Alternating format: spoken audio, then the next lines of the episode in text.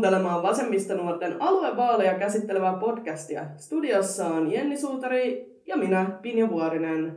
Olen Vasemmistonuorten pitkäaikainen aktiivi Helsingistä ja aluevaalityöryhmän jäsen. Ja tosiaan äänitetään täällä Helsingissä, eli Suomen ainoalla pahoinvointialueella, sillä se ei kuulu hyvinvointialueiden list- uudistuslistaan. Mutta kuka sä Jenni oot ja miten sä oot tänne pahoinvointialueelle päätynyt? Joo, mä oon tosiaan Jenni Suutari, myös vasemmistonuorten aktiivi ja politiikan tutkimuksen opiskelija Jyväskylästä. Eli asun itse siellä hyvinvointialueella. Lähin syksyllä perustamaan tällaista aluevaalityöryhmää, koska mä näin, että koko sote-uudistus, kaikki ne koukeroine ja sen myötä järjestettävät aluevaalit on tosi monelle hieman hämärän peitossa, kuten myös itselleni. Ja tämä podcast on varmaan tosi hyvä tapa valasta tätä koko pakettia ja oppia itse myös samalla, koska kyseessä on kuitenkin hyvin merkittävä poliittinen uudistus, tärkeä vaalit, niin sen takia tästä on tärkeää puhua. Joo, mä pystyn kyllä allekirjoittaa kaiken ton ja etenkin sen, että itselläkin on vielä jokseenkin epäselvää kaikki tähän liittyvät kiemurat, joten tämän podcastin tekeminen on myös itselle tapa oppia siitä. Tämän podcastin aikana me tullaan käymään läpi näihin uusiin vaaleihin liittyviä monia eri aspekteja, kuten esimerkiksi sote-uudistusta ja aluevaaleja ihan näin yleisesti, mutta myös sote-uudistuksen historiaa, sote-alueiden jakoa sekä uudistuksen taloudellista pohjaa. Mutta nyt tosiaan ihan tälleen pohjustukseksi tuleviin episodeihin, tai vaikka jos tämä olisi ainoa episodi, mitä ketään kiinnostaa aluevaaleista tai sote-uudistuksesta kuunnella, niin voisi lähteä ihan siitä alusta, että mistä sote-uudistuksessa oikein on kyse. Se onkin tosi hy- hyvä kysymys ja tosi iso kysymys myös samalla. Siinä on kyse tosi merkittävästä poliittisesta uudistuksesta, jossa sosiaali- ja terveyspalveluiden ja samalla pelastustoimen palveluiden järjestäminen siirtyy kunnilta hyvinvointialueille, jotka on niin kuin täysin uusi poliittinen taso. Tätä sote-uudistusta tai sitä on tehty jo tosi kauan, tosi monta vuotta.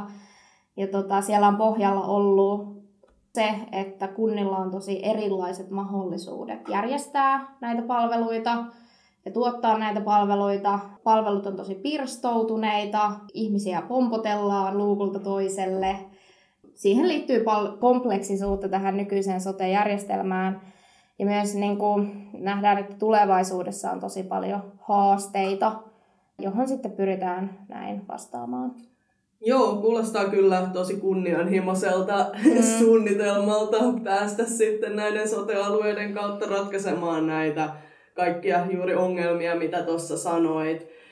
Niin mitkäs niistä on sille keskeisimpiä tai suurimpia haasteita ja mihin nämä, tämä uudistus pyrkii sitten vastaamaan ja millä tavoin?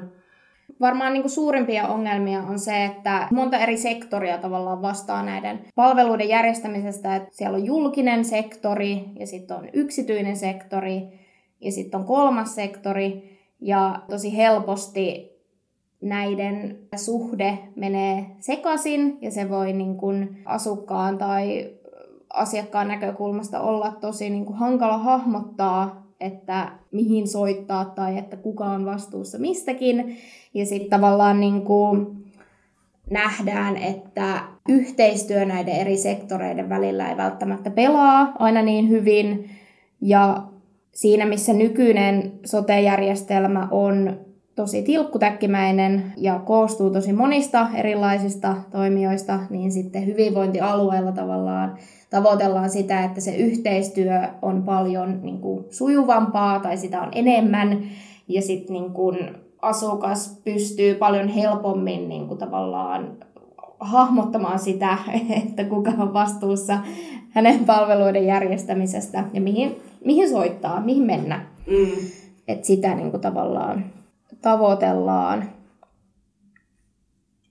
Joo, no se tuossa niinku sanoitkin hyvin siitä, että mitä on näitä pyrkimyksiä ja tavoitteita, millä korjata näitä ongelmia, mutta jotenkin että vielä suuremmin, että mitä niin kuin muuten lisää tavoitteita tähän liittyy, koska kuitenkin kyse on isosta uudistuksesta, mitä jo useampi hallitus on pyrkinyt tekemään, niin mm. selvästi tähän on niin kuin suuri motivaatio. Joo. Joo, tota, julkilausutusti täl, tällä tavoitellaan sitä, että niinku, ihmiset sais oikea-aikaisia palveluita, eli niinku, yhdellä yhteenotolla saisi sellaisen niin kuin sujuvan hoitoketjun, ettei niin kuin pompoteltaisi eri palveluiden välillä. Sitten tavoitellaan myös nopeata hoitoon pääsyä, eli siis, että hoitoon pääsisi just sen seitsemän päivän sisällä, mikä on asetettu tavoitteeksi. Sitten toisaalta tietysti isona merkittävänä tavoitteena on se, että asukkailla on paljon suuremmat vaikutusmahdollisuudet ja sitten tavallaan ne alueelliset erityispiirteet just huomioidaan paremmin, tai että et se on niinku helpompaa sitten tulevien aluevaltuustojen kautta huomioida ne. Jos vielä sitten lyhyesti kerrataan, että mikä tilanne tällä hetkellä tavallaan on, ketkä näitä sote-palveluja tällä hetkellä järjestää sitten kunnissa? Niitä järjestämisvastuussa olevia tahojahan on useampi, mikä niin kuin vähän sekoittaa tätä niin kuin systeemiä ehkä kansalaisen näkökulmasta, että on just niin kuin sairaanhoitopiirit, joita on Suomessa 20 muistaakseni, ja sitten sairaanhoitopiirit on vastuussa erikoissairaanhoidosta. Ja sitten on niin kuin kunnat, joilla on järjestämisvastuu, mutta käytännössä Suomessa on jo niin kuin jonkin aikaa ollut kuntayhtymiä, jotka on niin kuin useamman kunnan tällaisia niin kuin yhteistyö toimijoita, joille voidaan sitten niinku siirtää se järjestämisvastuu. Kertauksena siis sairaanhoitopiirit, kuntayhtymät, kunnat ja sitten niinku tietysti yksityisen sektorin toimijat ja kolmas sektori vielä, että et niinku, kuulostaa vähän sekavalta. Mutta sitten niinku jatkossa tulee olemaan just 21 hyvinvointialuetta plus Helsinki, eli pahoinvointialue, jotka sitten niinku on, on siinä järjestämisvastuussa. Kyllä, no niin kuin mä aikaisemminkin just mainitsin kysyessäni siitä, että tosiaan useampikin hallitus tässä nyt on tätä koittanut uudistaa, eli ainakin Sipilän hallituksen aikana tämä oli sitten nimeltään, mikä se nyt oli, maakuntavaalit, mm, jotka oli tulossa joo. ja muuta. Mutta vielä jos lyhyesti kertaa sitten aiemmassa, että mikä tavallaan tämä uudistuksen historia on sitten tähän asti ollut. Ja en tiedä, onko sulla jotain näkemystä, että miksi se nyt ehkä on jopa onnistumassa ainakin sen verran, että vaalit on kerrankin tulossa. Tätä on tehty tosi kauan jo, tätä uudistusta. Melkein on ruvennut jo toivo loppumaan, mutta nythän se sitten hyväksyttiin eduskunnassa kesällä. En ole tosiaan itse politiikkaa niin aikaisessa vaiheessa vielä seurannut, mutta luin tuollaisesta Kainuun maakuntakokeilusta, jossa alueen kuntien sosiaali- ja terveydenhuolto toteutettiin koko maakunnan laajuisesti maakuntahallintoon liittyvän kuntayhtymän toimesta. Ja sitten on myös toteutettu tällainen paras uudistus, eli palvelurakenteen uudistus vuosina 2007 ja 2013, jossa niin kuin kunnat on tehnyt yhteistyötä palveluiden järjestämisessä. Tosiaan Stubin hallituskaudella se epäonnistui just niiden perustuslaillisen ongelmien takia, kuten myös Sipilän kaudella. Ja sittenhän se hallitus siinä hajoskin sen koko, koko selkkauksen takia. Mutta toihan on hyvä kysymys, että miten se, miksi se meni nyt läpi, kun se ei viimeksi hallituskausilla onnistunut. Onko sulla jotain näkemystä siihen? No en ole kyllä siis just itse niinku pohtinut tätä ja tuli mieleen myös, että onko se sitten, että ehkä siinä yksi keskeinen asia on, mihin ehkä palataan kanssa, kun aluevaaleja pohditaan tässä, mutta käsittääkseni keskustalla ja kokoomuksella on ollut melko isoja eri mielisyyksiä siitä, että miten tätä sitten lähdetään toteuttamaan. Ja he kuitenkin oli sitten samassa hallituksessa Sipilän aikaan mutta ehkä sitten keskustalla ja tuota SDPllä ei ole niin kuin yhtä suuria keskeisiä erimielisyyksiä ollut välttämättä, niin se on saattanut sitten helpottaa tätä. Mutta tämä on kyllä nyt jokseenkin vaan omaa spekulaatiota ja tulevissa jaksoissa myös tavoitteena olisi saada sitten joku henkilö haastateltavaksi, jolla on mm. vielä läheisempääkin kokemusta tästä uudistusten historiasta. Onhan tässä ollut niinku just aika monenlaisia erilaisia variaatioita, että miten tämä niinku sote-uudistus tullaan toteuttamaan. Että on ollut sellainen, missä on niinku viisi maakuntaa ja sitten on ollut 18 ja nythän niitä tulee 21 ja sitten Helsinki erikseen, että niin kuin monenlaista. Ja sitten oli sitä valinnan vapaus siinä, siinä tota viime hallituskaudella, että, että mun käsittääkseni se, ne perustuslailliset ongelmat liittyy just siihen, että niin kuin, et ei nähty, että se Sipilän hallituksen lakiehdotus olisi niin kuin täyttänyt sitä yhdenvertaisen, perustuslaillisen yhdenvertaisen niin kuin hoidon oikeutta tai oikeutta siihen hoitoon. Joo, ja toi onkin varmasti keskeisiä asioita, että nyt kun tämä ei ainakaan tietääkseni uhkaa tällä kertaa rikkoa perustuslakia, miten mm. tätä uudistusta niin. toteutetaan, niin se varmasti siis on hyvin niin kuin, keskeinen syy myös, miksi sitä nyt mm. ollaan saatu edistettyä.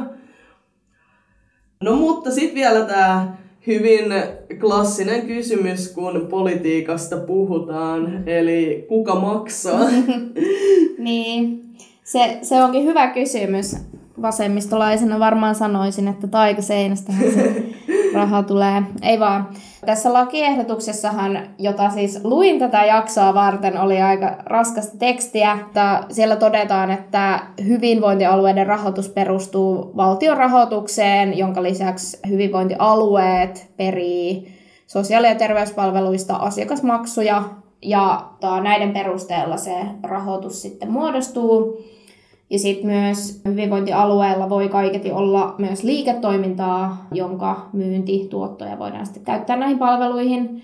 Tämä onkin siis niin kuin poliittisena kysymyksenä tosi mielenkiintoinen tämä niin kuin valtion rahoitus ja valtion osuusmalli, koska keskusta nyt tota, perinteisesti, tai siis on kannattanut tätä tavallaan valtio takaa sen rahoituksen kaikille, mutta sitten tavallaan niin kuin hallitusohjelmassa on myös kirjaus maakuntaverosta, eli halutaan hyvinvointialueille myös veronkanto-oikeutta, milloin niitä palveluita voitaisiin rahoittaa niillä verotuloilla. Miten ootko itse seurannut tätä poliittista konfliktia, mitä on käyty tämän maakuntaveron ympärillä? No aika vähän lopulta, että toki niin kuin tyypilliseen tapaan sitten puoluekentän oikea laita tätä käsittääkseni on paljon epäillytkin ja juuri nähnyt ongelmana sen, että nyt saadaan taas uusi taso verotettavaksi, mutta eikö tähän sitten liity kyllä kuitenkin se, että sitä katsotaan sitten jonkin verran kuntaverojen kanssa, kanssa yhdessä, että mistään niin tuplaverotuksesta tulee olemaan kyse varsinaisesti. Joo. Joo, niinhän se on, että kuntaveroa pienennetään ja sitten niin kuin mun mielestä ansiotuloveroa nostetaan, mutta niin kuin kokonaisveroaste ei saa nousta. Eli siis tällainen oikeiston spinnaus siitä, että lisää veroja tulee, niin ei siis pidä paikkaansa, koska tähän ehdotukseen on kirjattu, että kokonaisveroaste ei saa nousta. Tämähän on sinänsä mielenkiintoista, että koska se maakuntaveroesitys tehdään erikseen, eli irrallaan tästä tota, sote-uudistuksesta, niin tämä ehdotus on niin kuin kirjoitettu sen pohjalle, että valtio tavallaan kustantaa ne sosiaali- ja terveyspalvelut siellä hyvinvointialueella, mutta sitten kuitenkin sitä on tutkittu, että olisi paljon parempi niin kun tämän uudistuksen tavoitteiden kannalta, jos hyvinvointialueella olisi niin kuin verotusoikeus, eli niin kuin mahdollisuus kerätä veroa, millä sitten rahoitettaisiin niitä palveluita.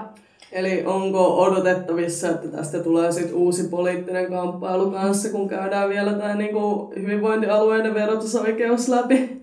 Joo, mä uskoisin, että, että tästä, tästä nähdään vielä uusinta kierroksia. Mä en muista, koska se oli. Oliko se joskus tuossa keväällä, kun tästä oli aikamoinen riita hallituksen sisällä, kun keskusta tota, tietysti omien poliittisten intressien takia kannattaa tätä niin kuin valtion rahoitusmallia, mutta sitten vasemmistoliitto ja SDP on ainakin kannattanut just tätä niin kuin verotusoikeutta, ja sehän on tosiaan hallitusohjelman kirjattu, ja sen pitäisi tulla, mutta... Mm että vielä ehtii hal- toinenkin hallitus hajata sote-uudistukseen, jos, no ei ehkä sote-uudistukseen, mutta eräsen sote-uudistuksen osaan, jos oikein. No, ei voi sanoa, että tuuri käy, mutta... No nyt kuitenkin, kun se valtion rahoitusmalli on nyt sovittu, että se on menossa läpi ja verotusoikeustaistelu tulee sitten hamassa tulevaisuudessa, niin miten semmoinen sitten tulee toimimaan? Eli voiko vaikka sitten, miten valtio nämä rahat jakaa ja onko silleen, että kaikki raha valuu etelään ja pohjoinen unohdetaan vai mitäs tässä tulee sitten käymään? Joo, no itse asiassa siinähän saattaa käydä toisinpäin, koska rahoitusmallihan niin kuin toimii silleen, että rahaa jaetaan hyvinvointialueille ennalta määriteltyjen kriteerien mukaan. Eli siis ei sen perusteella, että mitkä on ne toteutuneet kustannukset. Ja sitten sitä niin kuin tarkastellaan vasta jälkikäteen, että onko ne rahat riittänyt. Ja sitten voidaan just katsoa, että jos niin sote-uudistuksen yksi tavoite on olla kustannustehokas, eli siis käytännössä säästää rahaa, niin tämähän ei niin kannusta yhtään siihen tämä koko malli. Todennäköisesti hyvinvointialueet käyttää ne rahat, mitä niille on annettu siihen, että se ei niin kannusta välttämättä säästämään rahaa samalla tavalla kuin, tai siis toisin kuin sitten tällainen niin kuin maakuntaveron kautta kerättävä rahoitus voisi kannustaa. No miten sitten, että ainakin Välelma on nähnyt, että tästä ollaan myös puhuttu, että toki just niin kuin uudet vaalit tulossa ja uusia päätäntöjä tulossa, josta kanssa kohta puhutaan, mutta et, tuleeko tämä nyt sitten niin kuin olemaan jotenkin demokraattisempi tapa hoitaa sote-palveluita tai ainakin päättää niistä? Miten sä näet tämän asian? No siis kyllä mä näkisin, että tämä lisää ihan niin kuin merkittävästi demokratiaa, koska tällä hetkellä monissa kunnissa tai monet kunnat ovat just niin kuin kuntayhtymien jäseniä tai kuntayhtymässä mukana. Siellä niin kuin äänestäjillä on vain välillinen mahdollisuus vaikuttaa siihen, että millaiseksi sote-palvelut muotoutuu. Ja sitten niin tulevaisuudessa, kun valitaan niin kuin hyvinvointialueelta aluevaltuustot, niin silloin se vaikutusmahdollisuus ei ole enää välillinen, vaan se on niin kuin ihan suora. Niin kyllä mä näkisin, että hyvinvointialueet on kuntayhtymiä paljon demokraattisempi tapa. Joo, mutta sitä ainakin itteeni pohdituttaa tämä, että sit jos rahoitus tulee kuitenkin pääasiassa valtiolta, ainakin jos ei tota veron kanto-oikeutta tule, niin onko se sitten niin näennäisdemokratiaa, jos sitten kuitenkin esimerkiksi vallassa oleva hallitus ja sen valmistelema budjetti määrittää lopulta pitkälti siitä liikkumavaraa, mitä sitten aluevaltuustot kykenee tekemään. Siis tämä on, on sellainen kysymys, mitä mäkin olen pohtinut tosi paljon liittyen tähän uudistukseen. Ja sen takia niin kuin itse näkisin, että se verotusoikeus olisi ihan keskeinen siinä, että, että aluevaltuustot pystyis niin kuin käyttää ihan todellista valtaa siinä suhteessa. Ja sitten vielä semmoinen, mikä mietityttää, että siitähän on paljon puhuttu, että nyt etenkin koronan aikaa, mutta muutenkin, jos puhutaan vaikka mielenterveyskysymyksistä tai miten niin väestö, ikärakenne muuttuu, että Suomen terveydenhuoltojärjestelmä kohtaa hyvin paljon suuria kriisejä, jos niin voi sanoa, että kyllähän sitä niin pohdituttaa sekin, että tämän on tavoite kyllä helpottaa tässä, mutta voiko se myös jotenkin sekoittaa pakkaa enemmän ja melkein niin kuin vaikeuttaa näiden suurten kriisien mahdollisimman nopeata ratkaisua. Mm. Joo, siis mä oon miettinyt itse samaa just just liittyen tuohon, mitä kuvailit, että on paljon vaikka hoitohenkilökunnan työoloihin ja palkkaukseen liittyviä puutteita ja sitten just niin kuin mielenterveyskriisiä ja jatkuvaa hoivan tarpeen lisääntymistä, että miten, miten ihmeessä tämä niin kuin sopii tavallaan yhteen sellaiseen sote-uudistuksen kustannustehokkuustavoitteen kanssa. Itse näkisin just, että verotusoikeus olisi just siltäkin kannalta tosi keskeinen, että me oikeasti pystyttäisiin turvaamaan riittävät palvelut, koska meillä on näitä edellä mainittuja kriisejä ja ongelmia tosi paljon, niin silloin siihen tulee kulumaan rahaa, mutta me, meidän on niinku tavallaan turvattava ne palvelut ja turvattava riittävää yhdenvertainen hoiva kaikille. ehdottomasti samaa mieltä siitä ja näin todella toivon, että tällä uudistuksella pystytään kanssa tekemään. Tuleeko sinulle etenkin tähän niin kuin sote-uudistukseen liittyviä pointteja mieleen ennen kuin sitten lähdetään puhumaan lisää siitä, että miksi tämä podcast ei ole vain sote-podcast, vaan se on myös vaalipodcast? Joo, no ehkä siis niin kuin sen verran tavallaan, mä mietin vähän sitä, että, että kun usein kuulee just kysyttävän sitä, että, että no miten ne omat sote-palvelut siellä omassa kunnassa tai niin kuin jossain muualla, niin sit käytännössä muuttuu, että mi, mi, miten se niin kuin jotenkin konkreettinen muutos näkyy, niin ehkä haluan vaan korostaa sitä, että tavallaan jatkossa aluevaltuustot, eli siis demokraattisilla vaaleilla valitut edustajat päättää siitä, että millaisiksi ne muotoutuu. Että just on tosi tärkeää äänestää niissä vaaleissa, joihin kohta mennään. Että ei ne itsestään muutu tämän uudistuksen myötä, vaan ne muutetaan. Näin se maailmakin tuppaa yleensä menemään. Niin. Joo, mutta jos kuuntelijat ette vielä tienneet, niin nyt äänityshetkellä vajaa neljän kuukauden päästä ollaan käymässä uusia vaaleja. Ja nämä vaalithan käydään kaikkialla muualla kuin Helsingissä, eli tämä varmasti koskettaa hyvin montaa kuuntelijoista ja vielä sitäkin enemmän ylipäätänsä ihmisiä Suomessa. Tosiaan aivan täysin uudet vaalit, tällaisia ei ole aikaisemmin järjestetty. Ja vaaleissa tosiaan valitaan aluevaltuusto, joka sitten käyttää näiden hyvinvointialueiden ylintä valtaa. Ja kuten sanottiin, mutta toista toki auttaa muistamaan, että 21 hyvinvointiva- hyvinvointialuetta... Hyvinvointivaltio. 21 hyvinvointivaltiota on tulossa. Kiitos. Paitsi sitten Helsinki, joka on pahoinvointivaltio. Mutta, ja vaalit ollaan järjestämässä näillä näkymin sunnuntaina 23.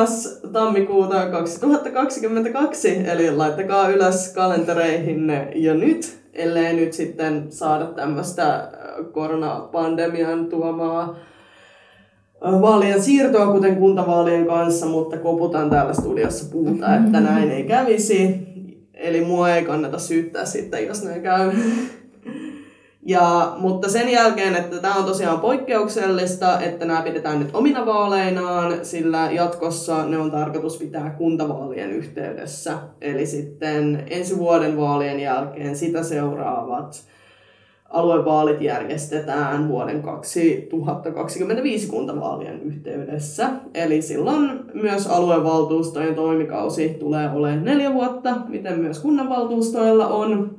Ja näitä on tosiaan tulossa eri kokoisia, mutta kaikkein pienimmillä alueilla valitaan vähintään kuitenkin 59 valtuutettua ja suurimmilla vähintään 89, mutta se on niin kuin loppukädessä aluevaltuustoilla itse vapaus päättää oma kokonsa. Tässä on vaan tämä vähimmäismäärä tosiaan määritelty. Ää, no, onko sulla vaaliintoa vielä kuntavaalien jälkeen taskussa?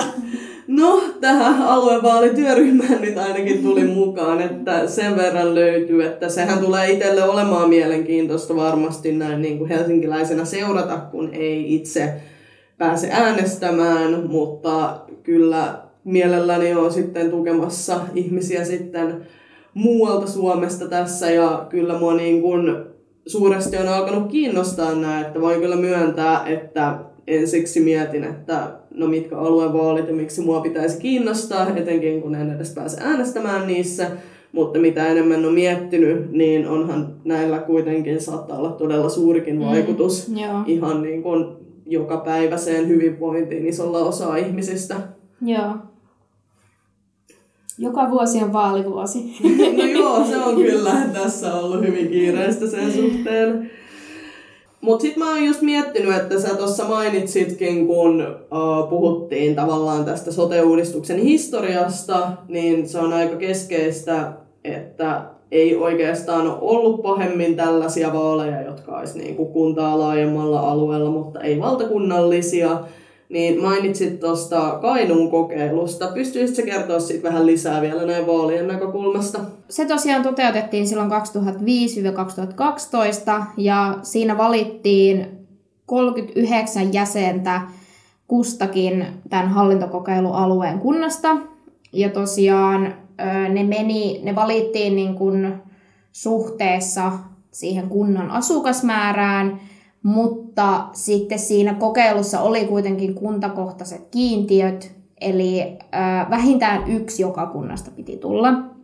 Sen kokeilun jälkeen tällainen niin kuin kuntien edustavuuden ja poliittisen suhteellisuuden yhteensovittaminen koettiin tosi hankalaksi, mistä johtuen tämä koko niin kuin vaalijärjestelmä koettiin vähän vaikeaksi. Ja tosiaan näissä aluevaaleissa, jotka nyt järjestetään tammikuussa, niin tässä ei ole kuntakohtaisia kiintiöitä, vaikka ne siinä hallintokokeilussa oli. Ja tämä on nyt ihan mielenkiintoista seurata, että et, et niin kuin, onko uhkana tavallaan se, että jostain kunnasta ei tule vaikka yhtään edustajaa sinne valtuustoon. Joo, mä oon itsekin nähnyt, että etenkin niin kuin pienemmissä kunnissa toimivat ihmiset tai politiikassa toimivat ihmiset on ollut kyllä huolissaan, että näillä hyvinvointialueilla sitten suuret kaupungit tai suuret kunnat sitten kahmii nämä paikat ja pienet kunnat ei sitten saa sananvaltaa niinkään aluevaltuustoissa. Eli se kyllä varmasti niin kuin on olemassa kysymys tästä mm. ilmassa ja siitä on kyllä huolta ilmaistu. Eli tulee silleen olemaan mielenkiintoista, että miltä se lopputulema sitten tulee näyttämään. Joo.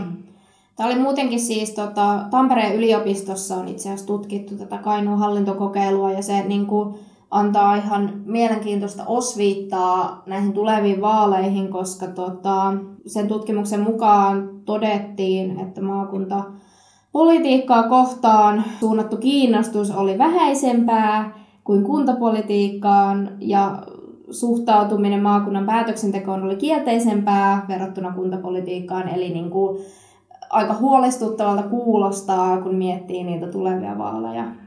Joo, monihan on pelännyt ja voin kyllä itsekin sanoa olevani huolissani tästä, että tuleeko sitä äänestysprosentti jäämään tosi alhaiseksi. Siinä tässä vajaa neljän kuukauden päästä on vaalit, mutta vaikka nyt itse en niissä äänestäkään, niin poliittisesti aktiivisena tyyppinä yleensä on aika perillä myös muualla Suomessa ehdolla olevista ihmisistä noin niin kuin kunta- ja eduskuntavaaleissa. Ja nyt voin sanoa, että en kyllä tiedä suunnilleen ketään, joka olisi ehdolla näissä vaaleissa vielä. Joo, mä tiedän ehkä jonkun muutaman, eli se kertoo jo aika paljon.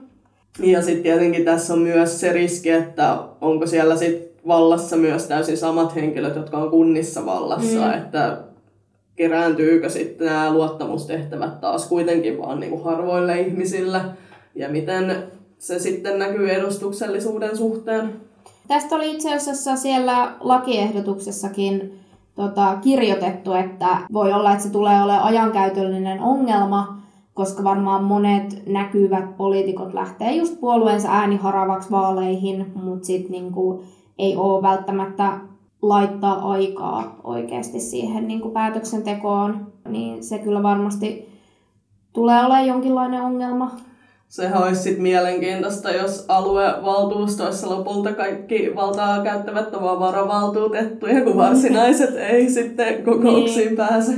Joo. No mites tota, onko sitten niin, että ainut tapa vaikuttaa näihin aluevaltuustoihin tai niin kuin aluevaltuustojen toimintaan, niin joko lähtee eholle tai äänestää?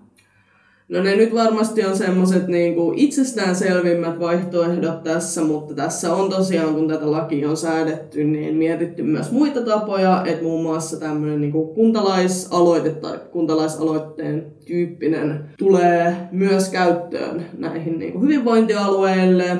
Ja myös sitten nuorten just osallistumis- ja vaikutusmahdollisuuksien varmistamiseksi asetettaisiin tämmöinen nuorisovaltuusto, jolla on sitten mahdollisuus vaikuttaa näiden hyvinvointialueiden lasten ja nuorten palveluiden järjestämiseen ja niiden eri vaiheisiin. Eli tämmöisiä vaihtoehtoja tulee kuitenkin olemaan. Ja sitten toki miten ihan minkä tahansa muun politiikan kanssa, niin tietenkin on aina myös muita tapoja vaikuttaa. Mm. Oli se sitten esimerkiksi ammattiliitossa järjestäytyminen mm. tai suorempi toiminta kaduilla tai muuta, mutta toki se, että se on hyvä, että tähän lakiin itsessään on otettu huomioon tuoda myös nämä muunlaiset tavat vaikuttaa tällä tapaa. No me puhuttiinkin vähän tuossa aiemmin siitä, että pelätään sitä, että niinku kiinnostus näitä vaaleja kohtaan on paljon vähäisempää kuin vaikka kuntavaaleissa, niin miten sä niinku näet tämän asian? No kyllä mä oon niinku itse huolissani siitä, niin kuin sanoinkin, ja sitten mä oon miettinyt, kun nämä on niin spesifisti, silleen sote-vaalit käytännössä kuitenkin, koska se on se, mistä aluevaltuustot sitten vastaa, niin onnistuuko esimerkiksi puolueet erottautumaan toisistaan riittävästi, koska usein semmoinen tapa, millä puolueet valtakunnan politiikassa tai edes kuntapolitiikassa on e- erottautuu, on, että toiset puhuu enemmän taloudesta, toiset enemmän sotesta, tai oli se vaikka EU-sta eroamisessa kuntavaaleissa, niin kuin jotkut mm. ehdokkaat on tehnyt. Niin. Mutta just se tulee olemaan mielenkiintoista nähdä, että pystyykö puolueet erottautumaan näissä vaaleissa riittävästi, mm. ja jos ei pysty, niin ymmärrän kyllä hyvin myös äänestäjiä, jos he ei koe, että heillä on tarvetta äänestää tämmöisessä tilanteessa, koska jos kaikki sanoo tekevänsä samaa anyway mennessään valtuustoon, niin eihän se niinku tunnu välttämättä siltä, että sun äänellä on siinä vaiheessa merkitystä. Eli kyllä pitää sanoa, että niin kuin toki toivon, että ihmiset äänestää, mutta kyllä mä odotan paljon myös puolueelta sen suhteen, että heidän on niin kuin, tai heidän instituutioina on myös tehtävä paljon töitä sen suhteen, että ihmisiä kiinnostaa nämä vaalit. Mm, joo. Onko sulla jotain e, analyysiä tässä kohtaa siitä, että et, et niinku, mitä teemoja näissä vaaleissa tulee nousemaan eri puolueilta, tai että et mitkä olisi niitä keinoja, millä puolueet vois erottua toisistaan?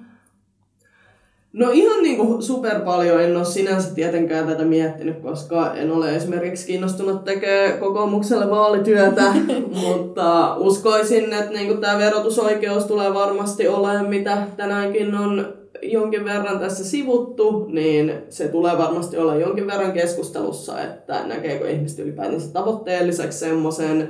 Ja uskoisin, että eri puolueilla on vaikka toisella on enemmän kannatusta just kaupungeissa ja isoissa kunnissa tai maakuntakeskuksissa ja toisilla sitten enemmän NS-syrjäseuduilla, ja kun sanon toisilla, tarkoitan vain ja ainoastaan keskustaa, mutta varmasti sellainen tulee olemaan, että millä eri tavalla puolueet haluaa varmistaa saatavuuden tai tehokkuuden mm. tai kustannustehokkuuden, ja uskon kyllä, että sekin vaikka vaihtelee, että puhutaanko sitten näiden palveluiden käyttäjistä just no, palveluiden käyttäjinä vai asiakkaina. Ja tämänlaiset asiat varmasti tulee nousemaan keskusteluun. Joo, tota, mä oon itse miettinyt sitä, että voikohan näissä vaaleissa syntyä myös enemmän puoluerajat ylittävää yhteistyötä, koska niin kun hyvinvointialueet on tosi isoja ja niihin sisältyy tosi erilaisia ja eri kokoisia kuntia,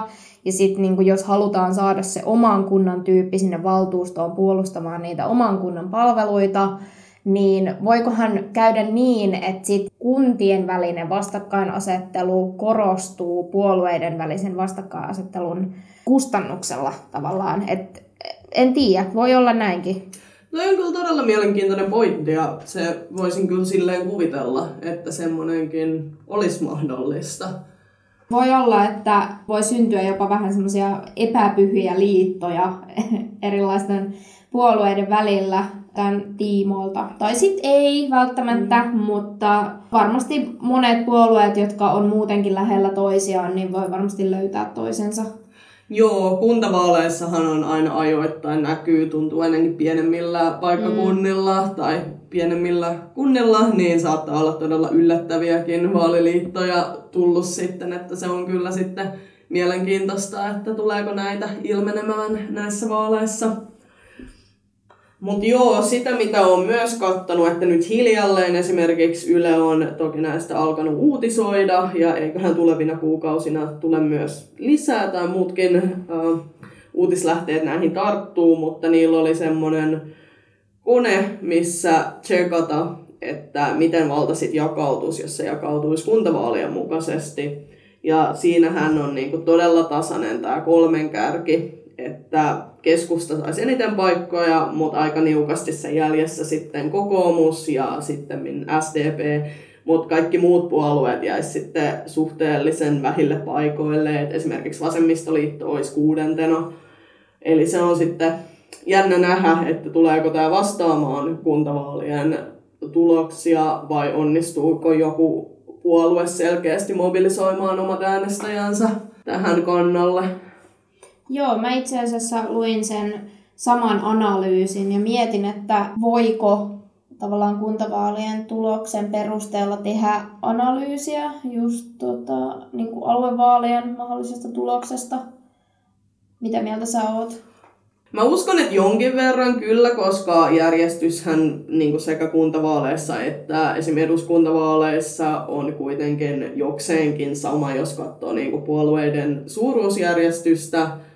Mutta et varmasti niin prosenttiyksiköiden määrissä voi tulla sitten niin omia yllätyksiään. Ja tosiaan en kyllä vaikea analysoida sit noiden niin alueiden koon mukaan vaikka, että miten se tulee vaikuttamaan siihen. Mutta mä tosiaan uskon, että tässä on aika merkittävästi kyse siitä, miten puolueet onnistuu omat jäsenensä ja omat äänestäjänsä mobilisoimaan. Eli jos joku puolue onnistuu tosi selkeästi ilmaisemaan, mitä he aikoo esimerkiksi aluevaltuustossa tehdä ja saada äänestäjänsä vakuutetuksi siitä, että tämä kannattaa, niin kyllä se varmasti niin kun tulee muuttamaan niitä asetelmia. Ja uskon myös, että tullaan sitten näkemään näitä samoja ilmentymiä, mitä muissa vaaleissa, eli esimerkiksi hyvä tulosemmat äänestää todennäköisemmin ja vanhemmat ihmiset äänestää todennäköisemmin. Eli varmasti se tulee sitten jonkin verran näkymään. Miten se sitten, veikkaatko niin kuin, että puol- just oli vaalit, niin miten veikkaa, että onko puolueilla panoksia laittaa näihin vaaleihin? Sekin on tosi hyvä kysymys, että niin kuin sanoin, että ihan todella vähän kun tätäkin episodia varten teki tutkimusta tai juuri koitti etsiä näitä lähteitä, niin ei kyllä niin kuin hirveästi puolueella ollut vielä omaa materiaalia meneillään näistä. Voi olla, että on nyt epäreilu ja on missannut jonkin puolueen sivut näistä, näin on hyvin voinut käydä, mutta tähän asti ainakin selkeästi eniten mun mielestä keskusta on nyt niin kuin, että heillä on omat sivut aluevaaleille tai jotenkin puolueen sivuilla oma osio aluevaaleille ja näkyy alustavia vaaliteemoja siellä ja muuta ja tätä en nyt ainakaan tähän mennessä ole vielä muilta puolueilta bongannut. Eli varmasti niin kuin tulee vaihtelemaan paljon.